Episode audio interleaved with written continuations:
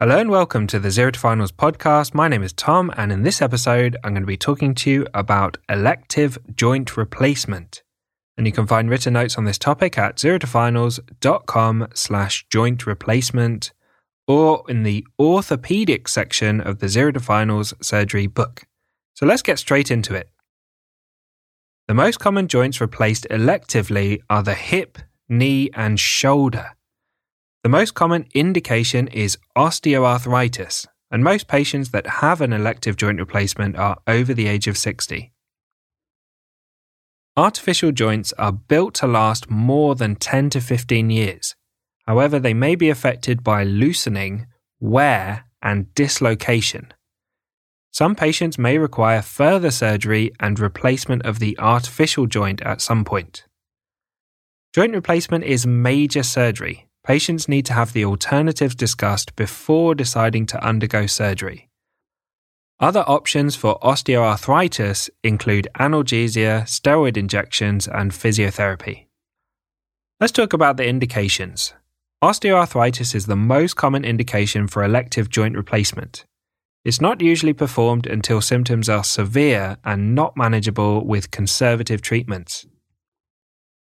Joint replacement may also be required for fractures, septic arthritis, osteonecrosis, bone tumours, and rheumatoid arthritis.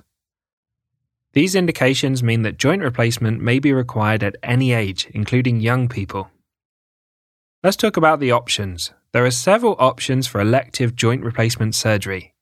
Total joint replacement, which means replacing both articular surfaces of the joint, hemiarthroplasty, which involves replacing half of the joint, for example, the head of the femur in the hip joint, and partial joint resurfacing, which involves replacing part of the joint surfaces, for example, only the medial joint surfaces in the knee. Let's talk about total hip replacement. Usually, a lateral incision over the outer aspect of the hip is used. The hip joint is dislocated or separated to give access to both articular surfaces. The head of the femur is removed, and a metal or ceramic replacement for the head of the femur on a metal stem is used to replace it. The stem can either be cemented into the shaft of the femur or carefully pushed into the shaft to make a tight enough fit to hold it securely in place. Uncemented stems have a rough surface that holds them tightly in place. The acetabulum, or the socket of the pelvis, is hollowed out and replaced with a metal socket, which is cemented or screwed into place. A spacer is used between the head and the socket to complete the new artificial joint. Next, let's talk about total knee replacements. Usually, a vertical anterior incision is made down the front of the knee. The patella is rotated out of the way to allow access to the knee joint. The articular surfaces, which is the cartilage and some of the bone, of the femur and the tibia are removed, and a new metal surface replaces these. The new metal surfaces can either be cemented or pushed tightly into place. A spacer is added between the new articular surfaces of the femur and the tibia to complete the new artificial joint. Next, let's talk about total shoulder replacement. Usually, an anterior incision is made down the front of the shoulder along the deltoid. The shoulder joint is dislocated or separated to give access to both articular surfaces. The head of the humerus is removed and replaced with a metal or ceramic ball. This replacement head is attached to the humerus either by a metal stem or by screws, which is a stemless replacement. The glenoid or socket is hollowed out and replaced by a metal socket. This completes the artificial shoulder joint. We need to talk about reverse total shoulder replacement. A reverse total shoulder replacement involves adding a sphere in the place of the glenoid, which is the socket, and a spacer with a cup to replace the head of the humerus.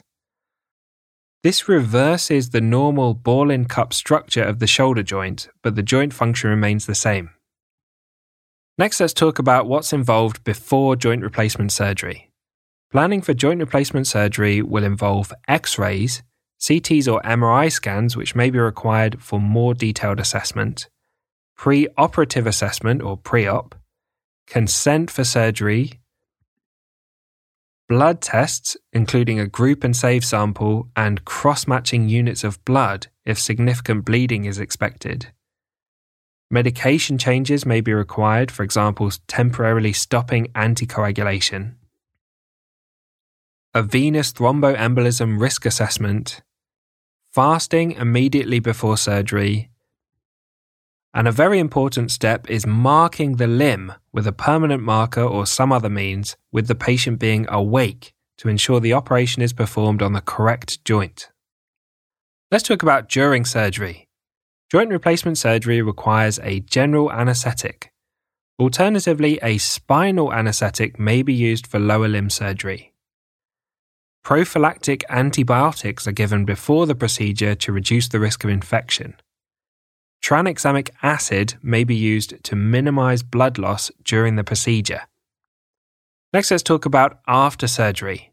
Post operative management after joint replacement surgery involves analgesia for pain, physiotherapy to guide when and how to mobilize, venous thromboembolism prophylaxis, post operative x rays, post operative full blood counts to check for anemia and blood loss, and monitoring for complications, for example, deep vein thrombosis or infection.